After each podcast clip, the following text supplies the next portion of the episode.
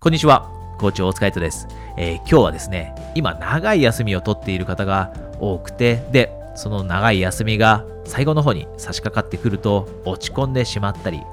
これからやってくる1週間のことを考えて嫌な気分になる。仕事をしなきゃいけない。ああ、嫌だなと。この落ち込みをどのように克服すればいいのかわからない。五月病になってしまいそうだ。そういった方が一部いらっしゃると思いますので、そういったあなたに向けて今日はえー、その状況をですねどうやって克服すればいいのかという2つのとても効果的なアプローチをご紹介したいと思っています。でこれはですねあなただけではなくてあなた以外の例えば友達も同じ悩みを持っていたりします。なのでもしそういった、え、友人がいたらですねこのビデオをぜひ、え、シェアしてあげてください。じゃあ早速、え、アプローチに入っていきたいと思いますね。1つ目のアプローチ。多くの人が休みが終わりに差し掛かった時に落ち込んでしまったり、えー、喪失感を感じてしまったりする理由がこれから先その休みが終わった後にですね楽しみにできることまたは目標というものを失ってしまったかのように感じるからです。今までこの長い休みのことを楽しみに頑張ってきた人たちがたくさんいます。であなたもそうかもしれません。ゴールデンウィークの前1ヶ月前のことを考えてみて、4月のことを考えてみると、ゴールデンウィークがあるから、10日間の連休があるから頑張ろう。こんな風に思ってきた人はたくさんいると思います。で、あなたもそうかもしれません。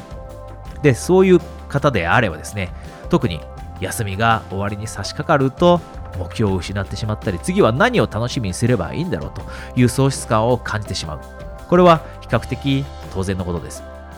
で、私がコーチとして、コーチングのクライアントの人にもえー、いつも言っていることが、楽しみの目標を立てるようにしましょうということです。楽しみの目標。目標というのは必ずしも真面目なものだけに立てるものではありません。もちろん、真面目なもの、例えば自分の仕事における目標というのを設定することはとても大切です。でも、人生って真面目であるべきだけのものではないですよね。人生というのはそもそも楽しむべきですよね。そうすると、楽しい目標だって私たちは立てるべきです。そうやって私たちって私たちの人生を豊かにしていくものです。なので今もしあなたがこの長い休みが終わった後に楽しみに期待できるようなそんな楽しみにおける目標を持っていないそういった目標をまだ立てていないのであればこのビデオの中で一緒にこの楽しみの目標というのを立ててみましょう例えばじゃあ私の例で言うとえー、私は今、えー、アベンジャーズをとても見たいと思っています。エンドゲーム、これを楽しみにしている方もいるのではないでしょうか。私は次の目標として奥さんと一緒にアベンジャーズを見に行くという目標を立てています。これは、えー、2週間以内に、え実行する予定の目標です。これって本来であれば目標と言えるようなものではないかもしれません。でも自分が楽しめるような必要なことを実際に行動へと移すと私たちってもっと人生に幸せを感じられるようになりますよね。だからこそあなたもアベンジャーズである必要はありませんけど1ヶ月以内にせめて1ヶ月以内に実践できる小さな楽しみの目標を立ててみてください、えー、小旅行かもしれません、えー、日帰りで行ける旅行かもしれません、えー、日帰り温泉に行くことかもしれません、えまたは友達とどこか前から行きたいと思っていたレストランに行くことかもしれません。このように自分が楽しめること、それをベースに目標を立てる。こういった程度の目標を立てておくとですね、今私たちが感じている喪失感、落ち込みというのを克服できて、1ヶ月以内にやってくるその楽しいことを目的として、目標として頑張ろうというモチベーションを取り戻すことができるようになってきます。なので、もしあなたが今この時点で楽しみの目標、これから1ヶ月以内に実践すると決めている目標を持っていないのであれば、今その目標を、えー、書き出してください。で、2つ目の、じゃあ効果的なアプローチについてお話を進めていきますが、多くの人がですね、休みが終わりに近づいて、で、これからやってくる1週間に気持ちの面で、えー、準備ができていないという理由が、しっかりと自分の中でスイッチの切り替えができないからです。自分の中でスイッチの切り替えができない。で、実際に、じゃあ私がスイッチの切り替えをするときに、えー、やっていることをお伝えします。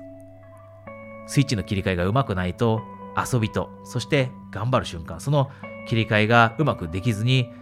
落ち込んでしまったり、集中力が維持できなかったり、やる気が出せなかったりします。なので私は、えー、こういった長い休みを取った後、またはその休みが終わるときにですね、スイッチが切り替えられるようなことをします。じゃあそれは何かというとですね、まずはしっかりと休みを取って楽しんだ後にはですね、じゃあその休みの中で自分は何を楽しんだのか、その休みの中で自分は何を達成したのか、こういったことを振り返って、それを日記帳に書くようにしています。どんなことを楽しんだのか。で、あなたもこれをやってみてください。休みの最終日でもいいです。少し来週のことを考えて嫌な気分になってきたなと思ったら、その瞬間に、えー、ノートやスケジュール帳または日記帳を出して、自分ってこの休みの中でどんな楽しいことをしたんだろうと。友達といろいろなことができたなと。旅行に行くこともできたなと。リフレッシュすることもできたなと。自分の奥さんと、または家族と子供と素晴らしい時間を過ごすことができたなということかもしれません。そういったことをすべて簡単に箇条書きにする。で、さらにもう一つしてほしいことがあります。それはですね、自分に質問を問いかけるということ。で、その質問はどういった質問かというと、これからの1週間、または1ヶ月、頑張っていく準備ができている理由って何なんだろうというのを自分に問いかけます。なぜ自分はこれからの1週間、1ヶ月間、努力をするその準備ができているんだろうと。それを自分に問いかけます。この質問を自分に問いかけた時に出てくる答えってポジティブな答えですよね。なぜ自分がこれからの1ヶ月、1週間に準備をすることができているんだろうという質問から出てくる答えって、例えば、この休みの中でこんな楽しいことをやった。こんな風にリラックスすることができた。そしてそのためにエネルギーを得ることができて、そしてさらにいい思い出も得ることができたから、だから自分ってこれからの1ヶ月間の準備ができているんだと。このような確認ができるようになると、よし、じゃあ明日から仕事だけど頑張ろうと。よし、これからまた1週間仕事が始まるけど頑張ろうと。このような切り替えができるようになってきます。ですので、あなたももし今、えー、来週のことを考えて落ち込んでしまったり、えー、嫌な気分になっているのであれば今日、えー、お話しした2つのアプローチを試してみてください。で、さっきも言いましたけど、えー、周りの友達で同じような悩みを持っている人がいたらですね、ぜひ、えー、このアプローチを共有してもらうか、またはこのビデオ自体をぜひ、えー、共有してみてください。え今ですね、期間限定で体験コーチングをプレゼントしていますので、もし今日お話ししたトピックのように、心の浮き沈みだったり、または、え自分が落ち込んでしまった時の対処、こういったものを直接私に相談したいと思っていたり、え自分に自信がなくて、もっと自分に自信が持てるようになりたいと思っていて、それについて直接話してみたいと思っていましたら、このビデオの下にあるリンクからですね、体験コーチングにお申し込みください。それとですね、先日、私は LINE の公式アカウントも始めています。コーチ大塚エイトとしてのアカウントです。えそちらのアカウントではですね、トーク機能を使って私に、えメッセージを直接送っていただくこともできますので、えそちらも、えビデオの下にあるリンクからお友達登録ですね、されてください。えそれではまた、え来週お会いできるのを楽しみにしています。コーチ、大塚イトでした。